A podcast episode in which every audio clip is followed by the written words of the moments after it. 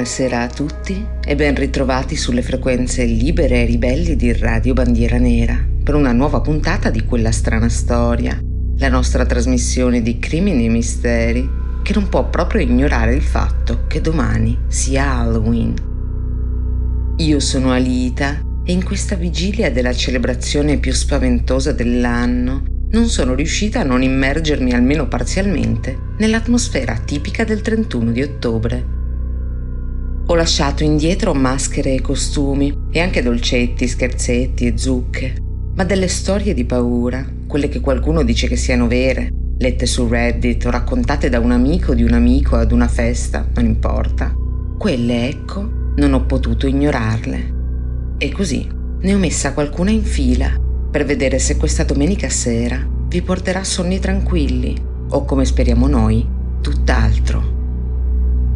Il sentiero degli Appalachi è il più lungo sentiero escursionistico degli Stati Uniti e nel 1989 Adam, che al tempo aveva 39 anni, decise di intraprenderlo da solo, un po' per curiosità, un po' per una sorta di sfida con se stesso al traguardo dei 40 anni che sarebbe stato raggiunto di lì a qualche mese.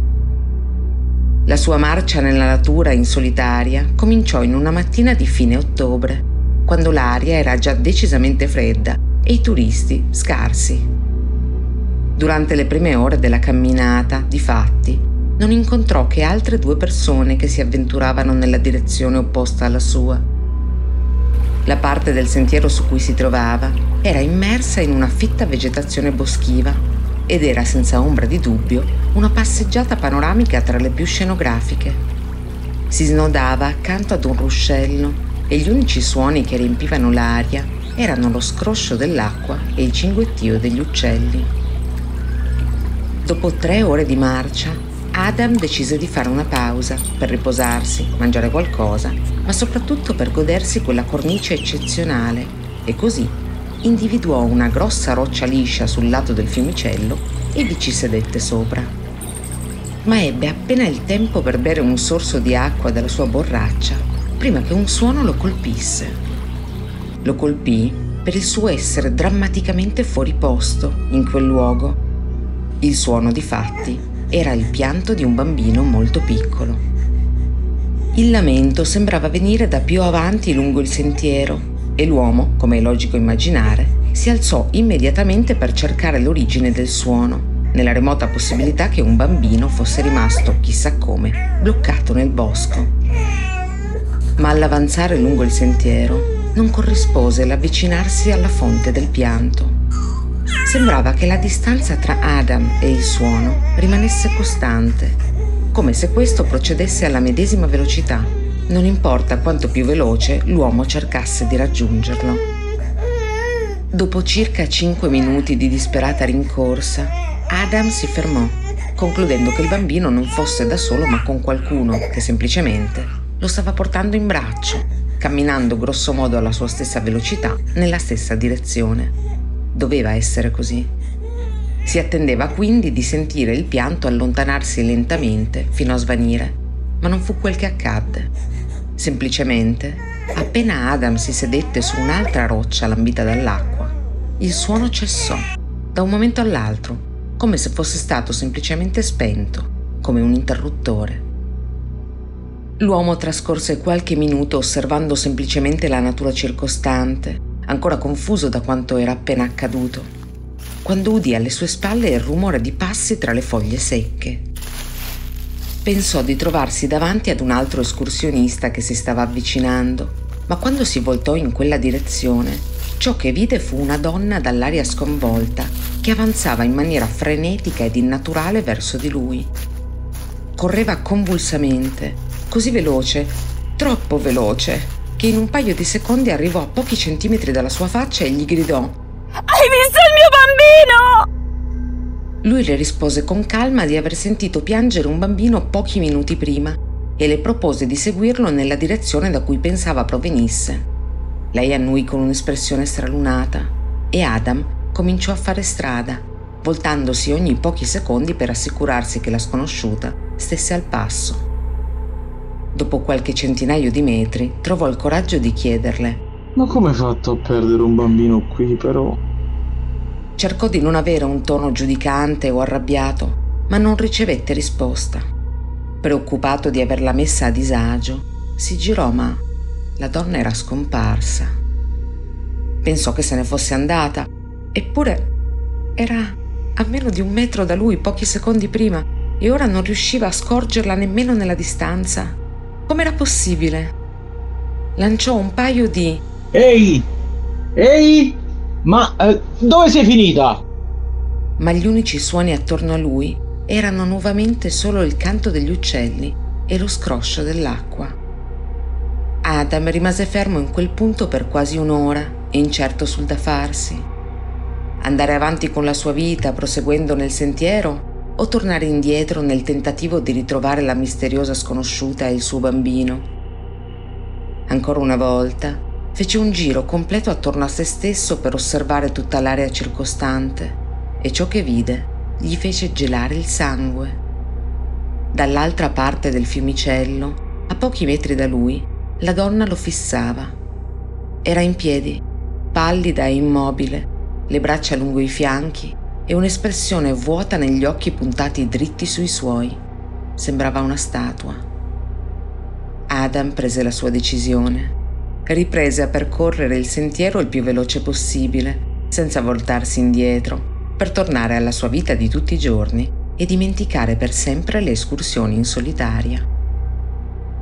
Apriamo le danze con una canzone che arriva dal 1998 e dal terzo album degli statunitensi Korn. Questa è Got Life.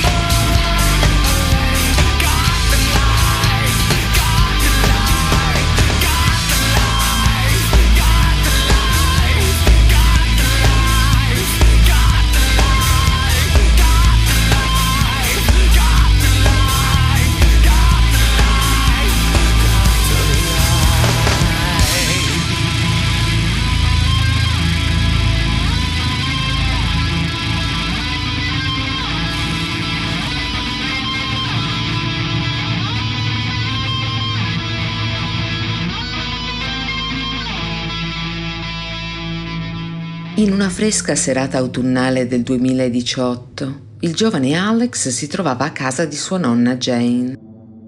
Jane era andata in vacanza in Florida per una settimana con alcuni amici della parrocchia e il ragazzo aveva accettato di badare durante quel tempo alla grande casa indipendente, in modo che l'anziana potesse godersi il meritato periodo di riposo. Alex scelse di dormire nella stanza degli ospiti, una camera con due letti singoli ancora addobbati di pupazzi e giocattoli, dove durante l'infanzia lui e suo fratello avevano trascorso innumerevoli notti gioiose. E come faceva da bambino, scelse il letto più vicino alla finestra. La prima notte, prima di coricarsi, fece il giro della casa per assicurarsi che tutte le porte e finestre fossero chiuse e una volta accertatosi di ciò, andò a sdraiarsi. Era ancora decisamente presto e il crepuscolo lasciava filtrare ancora un po' di luce dalle finestre, ma non c'era granché da fare e così Alex si mise a letto dove trascorse le due ore successive scorrendo le pagine di internet dal proprio cellulare, tra chat e video, ma proprio quando il sonno stava facendo capolino, udì qualcosa. Sembrava una voce femminile e prestando più attenzione la sentì dire Ciao. A quel punto il giovane si alzò e si diresse lentamente verso la porta d'ingresso per capire da dove venisse la voce, possibilmente senza farsi notare. Ciao. Era in effetti proprio la voce di una donna. Ciao. Il saluto si ripeteva, statico e monotono, ogni dieci secondi circa. Ciao. E veniva proprio dalla porta d'ingresso. L'uscio non era dotato di un occhiolino per guardare, ma dalle finestre della sala da pranzo si poteva vedere il portico anteriore e così Alex si spostò proprio lì, nel tentativo di osservare la misteriosa visitatrice. Scostò le tapparelle nella speranza di non essere a sua volta visto, ma questa si rivelò vana, perché quando riuscì a sbirciare, vide sì una donna nel portico, ma rivolta verso di lui, intenta a fissarlo come se sapesse perfettamente di trovarlo in quel punto. Ciao. Ancora una volta il saluto si ripeté, ma a dargli un brivido di terrore si aggiunse il sorriso sghembo che la donna gli rivolse nel pronunciarlo. La visitatrice sembrava avere una sessantina d'anni al massimo e qualcosa nel suo volto era semplicemente spaventoso. Alex si spostò dalla finestra cercando di calmarsi. Forse è solo un'amica della nonna. Pensò ad alta voce per convincersi che non ci fosse nulla di preoccupante. Ma il suo cervello non poté fare altro che chiedersi perché un'amica di sua nonna, per quanto intima fosse, dovesse presentarsi alla sua porta a mezzanotte, limitandosi a dire ciao invece di suonare il campanello o bussare. Genuinamente turbato, Alex tornò nella stanza degli ospiti, chiudendo la porta dietro di sé. I bizzarri saluti si arrestarono. Forse la donna se n'era andata, o forse, con la porta chiusa, non poteva semplicemente più sentirla. Il giovane uomo si raggomitolò nel letto e tramite messaggi raccontò un'inquietante esperienza a sua sorella e a diversi amici che trovò collegati in quel momento. Trascorse così un po' di tempo e non sentendo più nessuna voce iniziò a calmarsi. Su suggerimento di sua sorella pensò anche di contattare la nonna, ma la possibilità di trovarla sveglia a quell'ora era bassissima e quella, nel caso avesse risposto, di spaventarla, molto più alta, quindi decise di attendere l'indomani.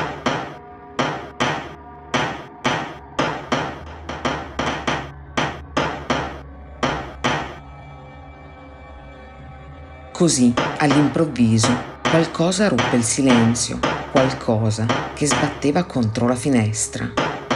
Non che picchiettava o bussava, no, proprio qualcosa che sbatteva rumorosamente, spaventosamente contro la finestra, dando via libera all'ingresso in casa di una creatura spaventosa.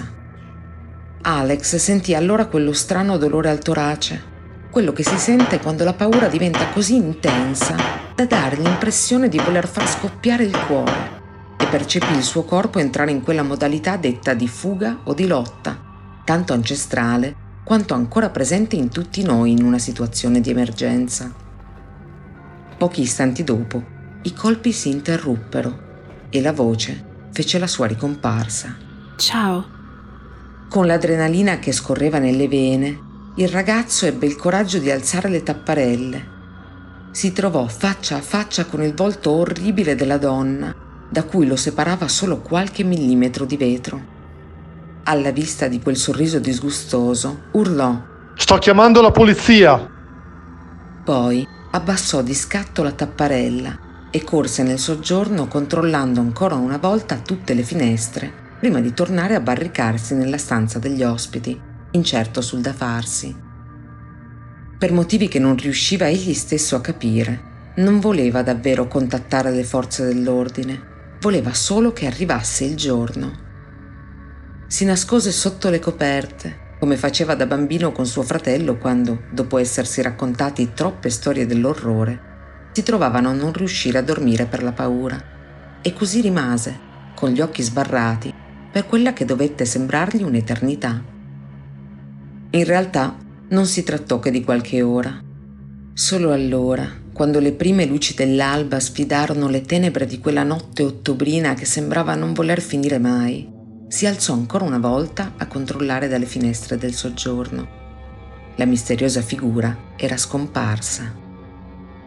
Senza aver chiuso occhio, attese che il chiarore dell'alba si trasformasse in pieno giorno e solamente a quel punto telefonò a sua nonna per raccontarle l'accaduto.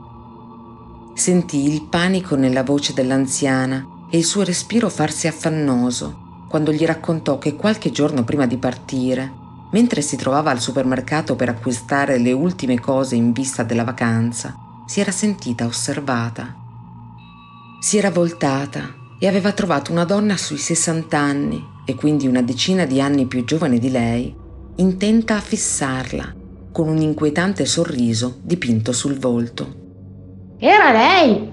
Sono sicura che era lei! disse l'anziana con un tono quasi isterico. Ma Alex la ricondusse alla calma, dicendole che non vi era probabilmente alcuna correlazione tra i due eventi. La invitò a non preoccuparsi e in breve mise fine alla chiamata, terrorizzato a sua volta di averla spaventata troppo ma una volta abbassata la cornetta, non poté che soffermarsi sulla descrizione che sua nonna gli aveva fatto della strana donna, che somigliava pericolosamente a quella che lo aveva spaventato fino a poche ore prima. Forse non era stata tanto la descrizione, quanto quella paura nella voce della progenitrice, quella nota di orrore nel suo tono, che dopo la notte precedente non poteva non riconoscere, a fargli chiedere se davvero non si trattasse della stessa persona, ma soprattutto se quella fosse veramente una persona. E adesso facciamo un salto nel 2003, dove ci ascoltiamo la super hit del gruppo finlandese The Rasmus, che in quell'anno scalò le classifiche di mezzo mondo con In the Shadow.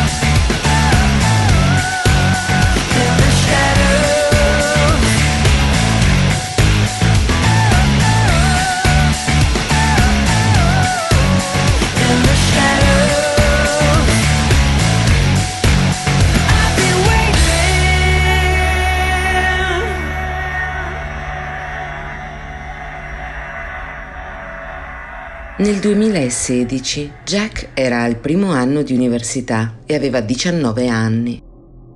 Per frequentare i corsi si era trasferito dal piccolo villaggio di campagna dove aveva sempre vissuto al quartiere universitario di Syracuse, nello stato di New York. Non si tratta di un'area propriamente disagiata, ma nemmeno della zona più sicura dove fare una passeggiata da soli dopo il tramonto, mettiamola così.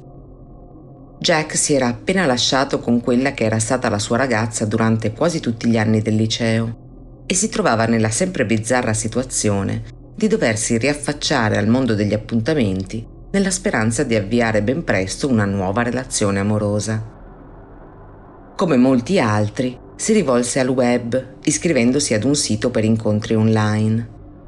Tra i volti delle ragazze proposte dall'applicazione lo colpì un volto in particolare Lunghi capelli biondi incorniciavano due grandi occhi azzurri e un sorriso luminoso e seducente in egual misura. E sotto l'immagine il nome e l'età. Stephanie, 18 anni. Jack si mise dunque in contatto con la ragazza e scoprì che frequentava la sua stessa facoltà. E non era l'unica cosa che i due avevano in comune. Entrambi amavano i film di fantascienza, adoravano passare ore a leggere e avevano un impacciato senso dell'umorismo. Dopo un paio di giorni passati a scambiarsi messaggi, Jack propose a Stefane di incontrarsi e perché no, di andare al cinema insieme. Quale migliore occasione che l'uscita del sequel di Independence Day? La ragazza ne fu entusiasta e gli diede appuntamento per quella stessa sera alle 21 ad un preciso incrocio nei pressi del campus universitario, tra due viuzze tranquille dove sarebbe passata a prenderlo in auto. Alle 9-5 Jack si fece trovare all'angolo tra le due stradine, lievemente nervoso ma contento all'idea di vedere di persona quella ragazza che gli stava piacendo sempre di più. Durante l'attesa, Stephanie gli scrisse un messaggio chiedendogli di condividere la sua posizione su WhatsApp, di modo da poterlo intercettare al primo passaggio, e il giovane non esitò ad inviargliela. Un paio di minuti e un'auto svoltò l'angolo e gli si avvicinò fino a fermarglisi accanto. Ma quando il guidatore abbassò il finestrino, Jack fu molto sorpreso. Al volante, difatti, non c'era la ragazza con cui aveva passato le ultime due notti a scrivere messaggi, ma un tizio dall'aria losca che poteva avere una sessantina d'anni, con una barba di tre giorni e occhiaie di qualche mese. Che fai qua da solo? gli chiese, la domanda suonò alle orecchie del diciannovenne oltremodo strana, ma si limitò a rispondergli. Sto aspettando una persona. Stai per caso aspettando Stephanie? Incalzò l'uomo e il giovane universitario, sorpreso, annuì con la testa in modo affermativo, aggiungendo. Ma tu come lo sai, scusa? Il guidatore non si scompose. Sono il papà di Stephanie. Dai, sali, che ti porto da lei. Jack lo squadrò meglio. Gli sembrò troppo vecchio per essere il padre di una diciottenne e l'intera situazione gli mise addosso uno stato di allerta generalizzato e così rispose alla proposta con un fermo. Perché non mi ha detto che saresti passato tu a prendermi? L'uomo cominciò a farfugliare che non si fidava del fatto che uno sconosciuto si incontrasse con sua figlia e che preferiva incontrare prima lui i ragazzi interessati a Stephanie. Jack, questa volta, non rispose. Si limitò a dare un'altra occhiata all'uomo al volante e a girarsi, incamminandosi nella direzione opposta a quella da cui l'auto era arrivata, di modo che non fosse così semplice seguirlo. Dall'auto sentì gridare. Ehi! Ehi! Dove vai? Con un tono sorpreso, come se il guidatore non si aspettasse di vederlo andar via così ma il diciannovenne aveva sentito ben troppe storie di rapimenti e crimini per non sapere che questo inizio aveva il potenziale per trasformarsi in tragedia. Sentendo l'auto muoversi, il ragazzo si girò e tirò un sospiro di sollievo quando vide la vettura svoltare a sinistra e sparire dietro l'angolo. Continuò dunque a camminare verso il campus a passo spedito, più deluso che turbato dall'evoluzione della serata che aveva immaginato, come è facile intuire, ben diversa. Ma la preoccupazione si riaffacciò alla sua mente quando, svoltato un angolo, vide un'auto parcheggiata a pochi metri da lui, che gli sembrò proprio identica a quella su cui non aveva accettato di salire. Aveva le luci spente e i finestrini scuri non consentivano di capire ad una rapida occhiata se vi fosse qualcuno a bordo.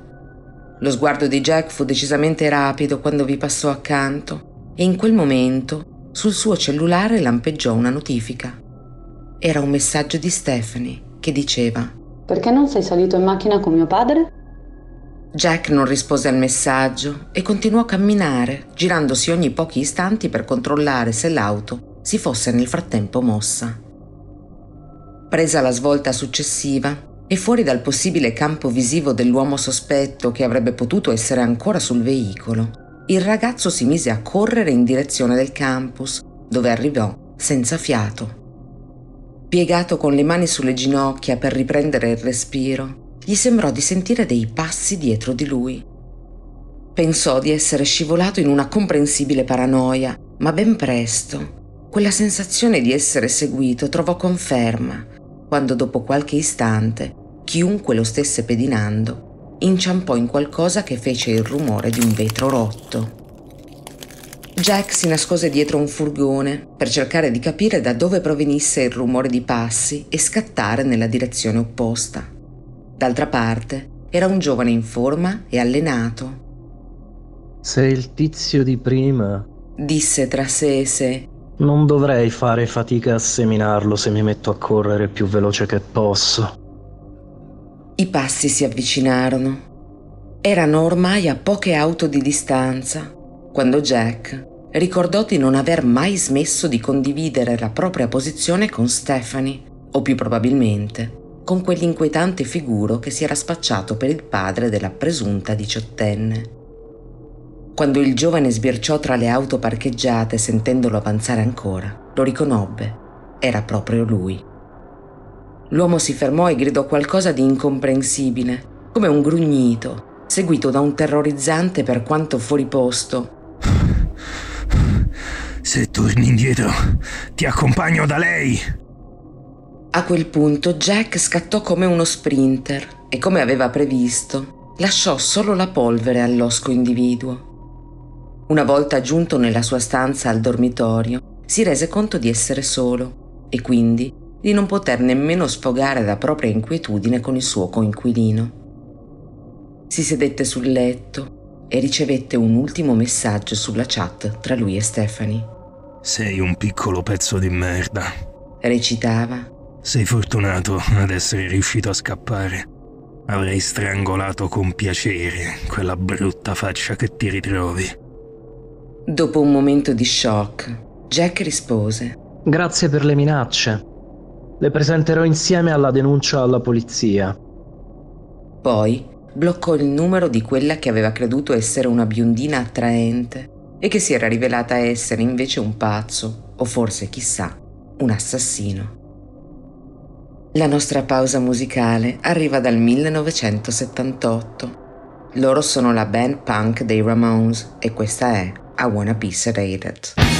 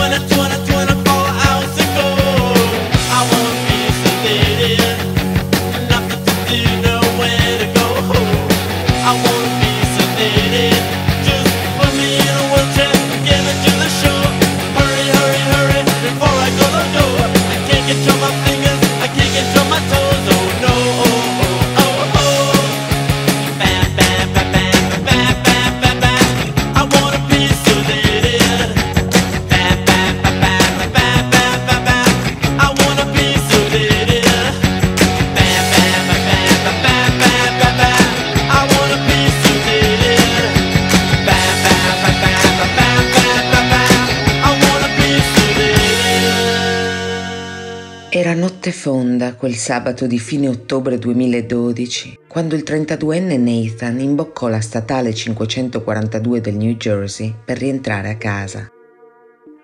In quel particolare tratto, la 542 non è altro che un lungo taglio di asfalto tra due ali di foresta, senza luci e senza edifici su entrambi i lati. E a quell'ora della notte, poteva essere l'una, l'una e mezza, la carreggiata sembrava un deserto. Nel tragitto percorso nei precedenti 20 minuti, Nathan non aveva incontrato una sola auto. Sulla strada solo la sua jeep con gli abbaglianti accesi per illuminare quanto più lontano possibile e null'altro.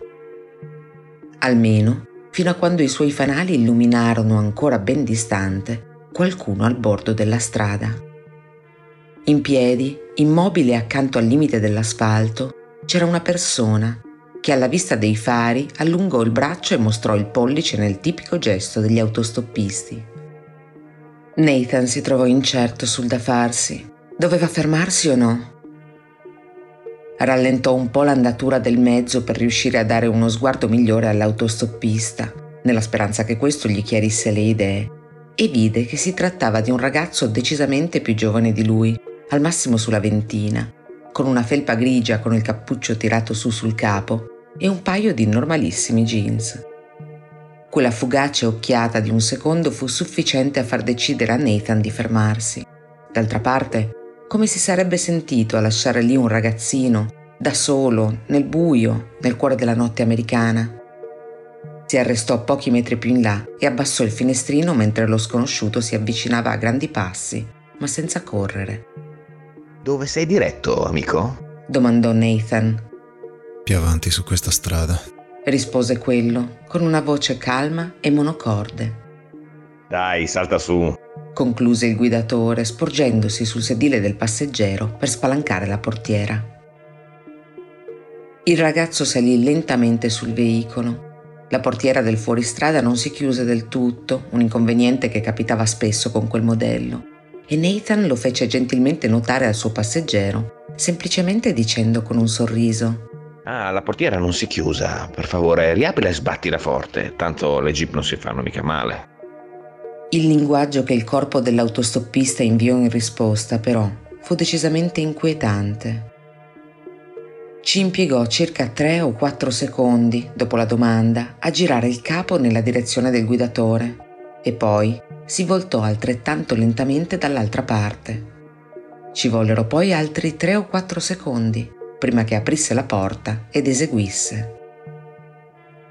Da quella stranunata lentezza, Nathan evinse di aver fatto la scelta sbagliata e in cuor suo cominciò a rimpiangere di essersi fermato per soccorrere quel giovane, che per motivi che non comprendeva pienamente gli dava i brividi. Il limite di velocità sulla statale 542 è di 90 km all'ora ma la pressione sull'acceleratore arrivò a farla correre fino a 120 km all'ora. Nathan era disposto a rischiare una multa, pur di percorrere il più in fretta possibile lo spazio che lo separava dal mettere fine a quel passaggio che avrebbe voluto non aver mai dato. Quindi, quanto più avanti hai detto che devi arrivare? Chiese dopo un quarto d'ora che gli era parso un'eternità. Dopo un imbarazzante silenzio troppo lungo a seguito della domanda, arrivò finalmente la risposta. Solo qualche chilometro in più. Nathan avrebbe voluto accendere la radio o mettersi a fischiare, qualsiasi cosa pur di liberarsi da quel silenzio opprimente, ma qualcosa dentro di lui gli disse che sarebbe stato più sicuro mantenere quella sorta di finta calma all'interno del veicolo. Improvvisamente però si rese conto dalla visione periferica del suo occhio destro che il passeggero era girato nella sua direzione e lo fissava con una intensità destabilizzante. Uno sguardo che mantenne per almeno un paio di chilometri durante cui Nathan lottò contro l'ansia, la paranoia e la voglia di girarsi e confrontarlo. Alla fine il ragazzo si voltò dall'altra parte e guardando fuori dal finestrino nel buio della foresta disse Sai, mi chiedo da un sacco di tempo se non varrebbe la pena di farla finita. Nathan lo guardò a questo punto, l'espressione sgomenta in volto mentre l'altro rovistava nelle tasche alla ricerca di qualcosa. prima che potesse domandarsi cosa, il passeggero riprese a parlare. Ho portato questo coltello con me nelle ultime settimane, chiedendomi quando sarebbe arrivato il momento giusto. Ed estrasse una grossa lama dal manico rosso dalla tasca centrale della felpa. In preda al panico, Nathan gli intimò di mettere via il coltello, ma l'autostoppista rispose solo: Fermati qui, vicino a quel cartello stradale. Per fare come gli era stato ordinato, il guidatore quasi perse il controllo della jeep, ma riuscì a fermarla proprio accanto al cartello che indicava il limite di velocità. Si voltò e vide il giovane intento a praticarsi un lungo e profondo taglio sull'avambraccio, che gli provocò un incomprensibile gemito prima e una copiosa perdita di sangue poi. Scendi dalla macchina, voglio farti vedere una cosa. Gli disse, ma quando Nathan scosse il capo in segno di diniego, gli avvicinò il coltello insanguinato al volto e insistette. Dai, solo un attimo. C'è qualcosa che devo assolutamente mostrarti dietro quel cartello. Cosciente che la sua vita era appesa ad un filo, Nathan decise di assecondare il folle e acconsentì. Va bene, va bene amico, andiamo, fammi vedere cosa vuoi mostrarmi. Scendendo dall'auto, però, lasciò la portiera aperta e appena il passeggero, sceso a sua volta, fece per incamminarsi, saltò con un balzo fulmineo nuovamente al posto di guida e mise in moto, schiacciando sull'acceleratore come se volesse spingerlo fuori dall'auto. Non si voltò mai indietro, ma nello specchietto vide l'autostoppista per pochi secondi, prima che la figura, nel buio e nella distanza, diventasse sempre più piccola fino a sparire. Gli parve di vederlo rientrare nello stesso stato di immobilità in cui lo aveva trovato nemmeno mezz'ora prima, quando lo aveva illuminato per la prima volta al lato della strada, come se fosse stato una sorta di fantoccio che attivava la propria follia solo al passaggio delle auto in corsa su una strada buia in una notte di fine ottobre. La nostra pausa musicale arriva dritta dritta dal 1994, estratta dal terzo album dei californiani Green Day. Questa è When I Come Around.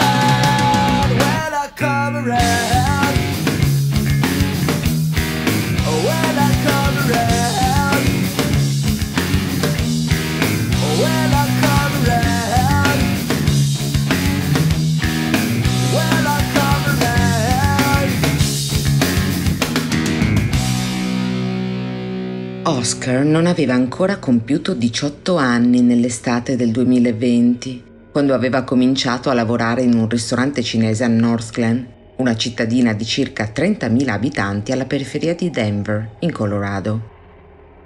Lui e il suo amico Benjamin erano stati assunti durante l'epidemia di Covid, e cioè quando improvvisamente gli ordini a domicilio erano diventati giornalieri per molti americani e i due ragazzi erano gli unici dipendenti non asiatici del locale.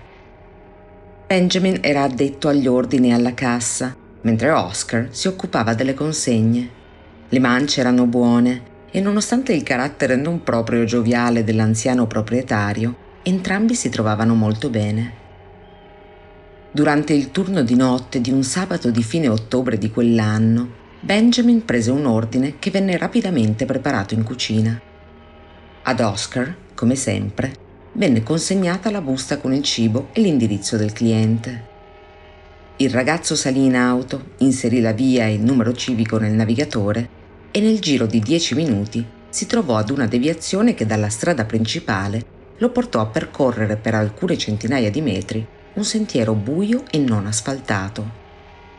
Al fondo c'era la sua destinazione, una grande proprietà privata recintata ma non immaginatevi una sfarzosa villa. Era sì una grande casa indipendente, ma in pessime condizioni, con i muri scrostati e gli infissi malfermi. Il giardino davanti all'ingresso era così trasandato che l'erba era cresciuta tanto da renderlo simile a una piccola giungla. All'interno sembrava non esserci nessuno. Molte finestre avevano i vetri rotti e le saracinesche chiuse e non c'era nessuna luce accesa. Oscar estrasse il cellulare dalla tasca e compose il numero del ristorante per spiegare che quell'ordine era con tutta probabilità il frutto di uno scherzo di qualche ragazzino. Ma l'anziano cinese strappò a quel punto la cornetta dalle mani di Benjamin solo per intimare al suo fattorino di insistere, portare a termine la consegna e non sprecare il cibo, prima di riagganciare senza voler sentire ulteriori ragioni. Sconsolato, Oscar attraversò l'erba alta che lo separava dal portico e salì i tre gradini di quest'ultimo. Non c'era un campanello e così bussò forte alla porta d'ingresso. Come aveva immaginato, nessuno rispose. Attese circa mezzo minuto e bussò ancora per fugare ogni dubbio e anche questa volta nessuno andò ad aprire. Il giovane tornò dunque indietro e appena risalito sull'auto iniziò a comporre un messaggio di testo da inviare a Benjamin per informarlo in merito all'ordine che, insomma, era da considerarsi perso, quando improvvisamente notò che una luce al piano di sopra dell'edificio ora era accesa. Pensando dunque di essere stato sentito, si diresse nuovamente verso l'entrata, pronto a consegnare i piatti ancora caldi. Quando fece per bussare, si rese conto che la porta era socchiusa Qualcuno l'aveva aperta, ma non era rimasto sulla soglia. Oscar spinse leggermente l'uscio e chiese a voce alta: C'è qualcuno? La sua voce riecheggiò nella grande casa vuota. Il ragazzo si aspettava di sentire dei passi dirigersi verso di lui, ma non arrivò nessuno. Eppure qualcuno aveva aperto la porta e se l'aveva fatto, evidentemente, voleva che entrasse. Così Oscar entrò. Sul vecchio pavimento di legno le sue scarpe producevano un fastidioso scricchiolio. Ehi? C'è qualcuno? Sono un ragazzo del ristorante cinese. Chiese ancora. Questa volta qualcuno rispose. Qui. Di sopra. Disse una voce che arrivò dalla cima delle scale accanto all'ingresso. Il ragazzo si avvicinò ma si fermò al primo gradino. La luce era fioca e tutto ciò che riuscì a distinguere nella penombra fu un braccio che, proteso dal corrimano al piano superiore, gli faceva il gesto di salire. A disagio per la strana situazione, Oscar disse: Ho la vostra cena. Con la voce che gli tremava un po' e iniziò a salire le scale. Quando arrivò al piano non c'era nessuno ad attenderlo, a differenza di ciò che aveva ipotizzato, ma nella semioscurità comprese che la persona si era spostata nella stanza che si affacciava sul pianerottolo. Non vide proprio la persona in sé, vide di nuovo solo quel braccio che gli faceva cenno di avvicinarsi, ma qualcosa dentro il ragazzo gli disse di non entrare e Oscar diede retta al suo sesto senso. C'era qualcosa di profondamente sbagliato in quella casa e non aveva intenzione di indagare oltre. Così, con voce ferma, disse Senti amico, eh, io lì non ci entro. Se vuoi vieni fuori tu con i soldi, se no non se ne fa niente e mi riporto via la cena. Il braccio si ritrasse allora nel buio della stanza e un paio di secondi dopo qualcosa colpì Oscar, qualcosa che era stato lanciato dall'interno di quella misteriosa camera. Tutto fu così rapido e confuso che al ragazzo ci vollero un paio di secondi per realizzare cosa lo avesse colpito e cioè un braccio, semirigido e violaceo. Non un braccio di plastica, non uno scherzo di Halloween, no, un braccio vero, un braccio umano, amputato appena sopra il gomito e ancora sporco di sangue. Oscar si precipitò giù dalle scale con precario equilibrio, stupendosi di non essere nemmeno caduto, e corse fuori con la borsa di carta ancora stretta nella mano sinistra, per poi balzare sulla propria auto e mettere in moto in tutta fretta. Non contattò sul momento nemmeno il ristorante o la polizia, ma si fermò alla prima casa evidentemente abitata che incontrò. Suonò freneticamente al campanello e quando una donna venne ad aprire in vestaglia, le spiegò con il fiatone e con mezze frasi quel che gli era appena accaduto. Ma eh, veramente nessuno vive più in quella casa da anni affermò la signora mentre un'espressione perplessa le si dipingeva in volto. Oscar impallidì. La donna lo invitò ad entrare e dopo aver ascoltato meglio la sua storia, gli disse che avrebbe contattato ella stessa le autorità per un controllo. Oscar preferì non rimanere. Tornò al ristorante, sollevato dal fatto che la cosa peggiore che sarebbe potuta capitare sarebbe stata una lavata di capo da parte del suo superiore. Se fosse entrato in quella stanza poco prima, pensava, sarebbe andata comunque molto peggio. Noi adesso facciamo un salto nel 1967 con una delle canzoni considerate più inquietanti di tutti i tempi. Questi sono The Doors con la loro celebre The End, in una versione un po' più stringata dell'originale, ci perdonerete.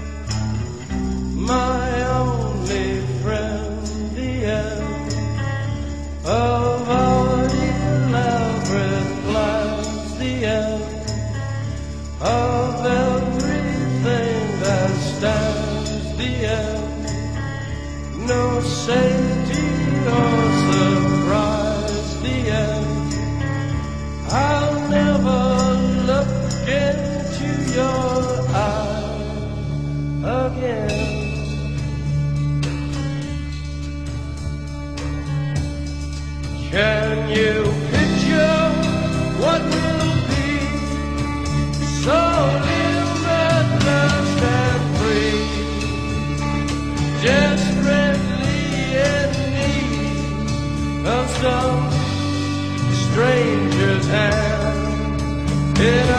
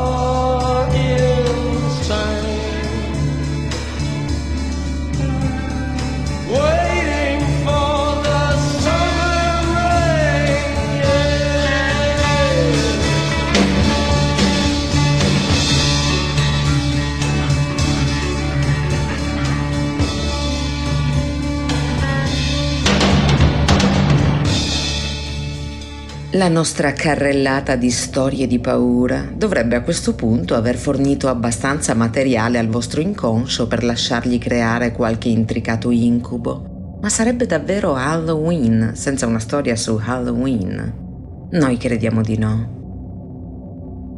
Nel 2021 Sheila aveva 24 anni e aveva da poco traslocato in quella che era stata la casa di sua nonna a Kanab, un graziosissimo villaggio di 5.000 anime nello stato americano dello Utah. La progenitrice era venuta a mancare pochi mesi prima e la madre di Sheila non aveva voluto mettere in vendita la casa dove era cresciuta e così sua figlia aveva accettato di buon grado di trasferirvisi. La sera di Halloween, il primo Halloween trascorso da sola, Sheila pensò di lasciare semplicemente una scatola piena di caramelle davanti all'ingresso di casa, ma ricordando come sua nonna fosse nota per essere un'anziana signora gioviale e allegra, amata da tutto il vicinato, concluse che il suo gesto avrebbe potuto apparire come freddo e distaccato nella piccola comunità. E così optò per rispondere a ogni scampanellata aprendo la porta con un sorriso e distribuendo caramelle e dolcetti ai bambini e agli adolescenti mascherati per la festa. Il 31 ottobre dell'anno scorso cadde di domenica e i bimbi e i ragazzi cominciarono a bussare già durante il primo pomeriggio, continuando poi per tutta la giornata. C'erano anche alcuni genitori ad accompagnare i bambini più piccoli e in ben più di un'occasione questi chiesero a Sheila con un sorriso se Magdalena, sua nonna, fosse in casa non essendo evidentemente al corrente del recente trapasso. Tutti si rattrestarono quando la 24enne li informò in merito a quell'assenza, ma si dimostrarono entusiasti di sapere che la nipote di quella signora tanto cara avesse preso il suo posto. La maggioranza di coloro che bussarono si rivelarono estremamente amichevoli e anche gli adolescenti ribelli si comportarono in maniera comunque educata per tutto il corso della giornata e verso sera il campanello smise di suonare. Alle 10 non si era presentato più nessuno alla porta da almeno un paio di ore, ma mentre Sheila si apprestava a guardare un film prima di andare a dormire, sentì una voce provenire dall'ingresso. Dolcetto o scherzetto? Disse, senza suonare il campanello o bussare. Sheila pensò che chiunque fosse avesse in effetti creduto di aver suonato ma lo avesse fatto troppo delicatamente per quel vecchio marchingegno che invece andava premuto fino in fondo. Guardò dallo spioncino e la persona che stava davanti all'uscio non era affatto un bambino e non le sembrò nemmeno un adolescente. D'altra parte, è anche vero che alcuni teenager nelle nuove generazioni hanno da tempo superato il 1,80 m a 16 anni e con una maschera di plastica bianca calata sul volto era difficile stabilire davvero l'età del soggetto, che era vestito con un completo viola acceso. Sheila aprì la porta e la figura davanti a lei, che la superava di almeno 10 cm in altezza, ripeté: Dolcetto scherzetto. Non c'era un punto di domanda nel tono e dalla voce era possibile evincere, ora con certezza, di non trovarsi davanti ad un ragazzino, ma ad un uomo fatto e finito, che cercava di parlare in farsetto nel patetico tentativo di sembrare un bambino. Sheila concluse di trovarsi di fronte ad un uomo con un possibile ritardo mentale o una forma grave di autismo e per rompere quel silenzio inquietante gli domandò con un tono dolce Ciao, ma da cosa sei travestito? ma egli non rispose limitandosi a guardarla negli occhi attraverso la maschera e a porgerle la federa sporca di un cuscino dal lato dell'apertura, usandola come un sacco dove mettere le caramelle. Un po' turbata da quella vista, la 24enne prese una manciata di cioccolatini e li lasciò cadere nella federa, che le sembrò con quasi totale certezza fosse stata completamente vuota fino a quel momento. Lo sconosciuto guardò nel sacco e poi di nuovo verso la giovane, che a quel punto disse quasi sottovoce Beh, ciao, passa una buona serata. e chiuse rapidamente la porta alle proprie spalle. Quella situazione le aveva dato i brividi. Dopo quella inquietante visita, Sheila si chiese se ci fosse stato qualcuno ad accompagnare l'uomo con il costume viola, perché si trattava evidentemente di una persona con un disturbo mentale. Pochi minuti dopo, tuttavia, non ci pensò più. Nessuno si presentò oltre a chiedere caramelle e come aveva previsto, la giovane guardò un film e andò a dormire. Halloween era finito, o così sembrava. La notte successiva, sempre intorno alle 10, Sheila udì qualcuno dire a voce alta fuori dalla porta d'ingresso Dolcetto o scherzetto? Riconobbe subito quella voce volutamente modificata in tono troppo alto. Era la stessa della sera precedente.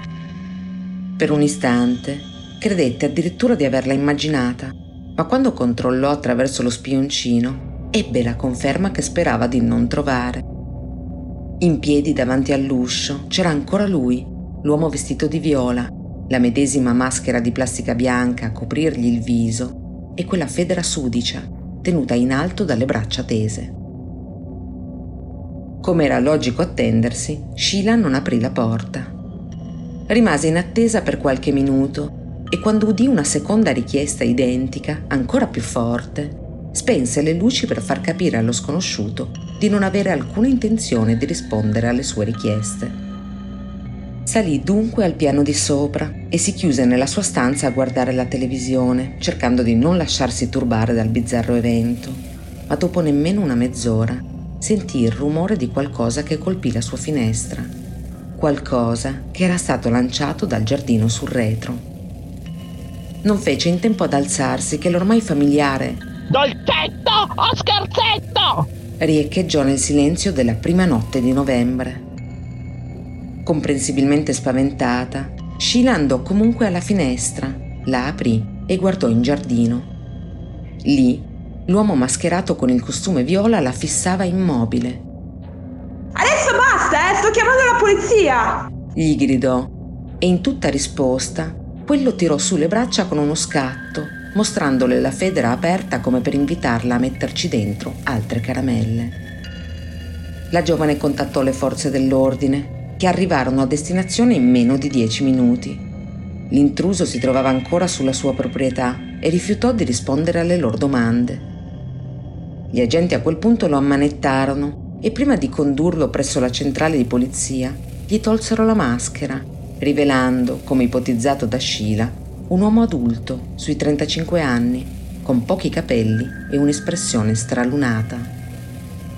Lo fecero salire sulla volante che era intervenuta, ma evidentemente lo rilasciarono nelle ore successive, perché la notte del 2 novembre l'angosciante situazione si ripresentò, solo che questa volta il folle apparve alla porta sul retro della casa. Non bussò, si limitò ad urlare un allarmante Dolcetto o scherzetto? porgendo il suo lercio sacco di tela. Ancora una volta Sheila contattò il numero delle emergenze e ancora una volta la polizia si presentò rapidamente alla sua porta, conducendo via l'intruso in manette.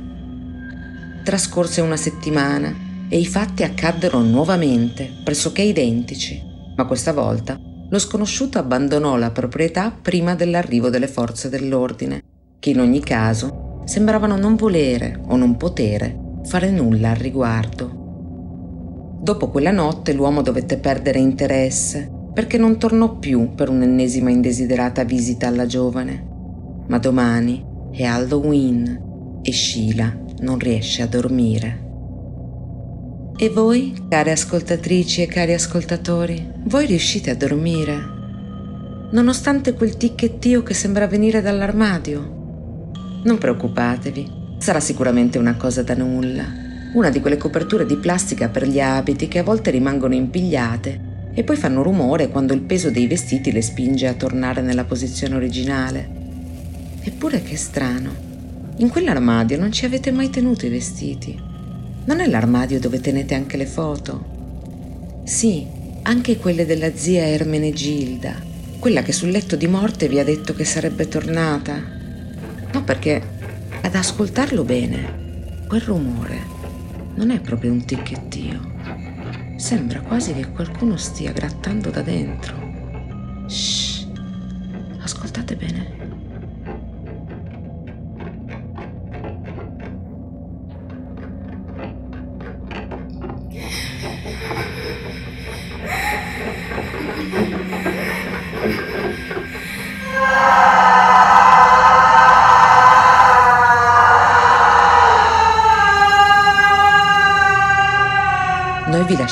Prese con l'armadio, perché il tempo a nostra disposizione è terminato, ma soprattutto perché non vorremmo davvero essere testimoni di quel che potrebbe succedere.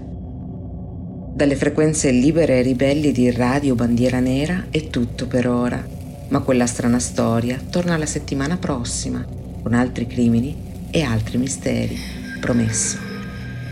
Io sono Alita, vi ringrazio per l'ascolto e vi auguro una buona notte.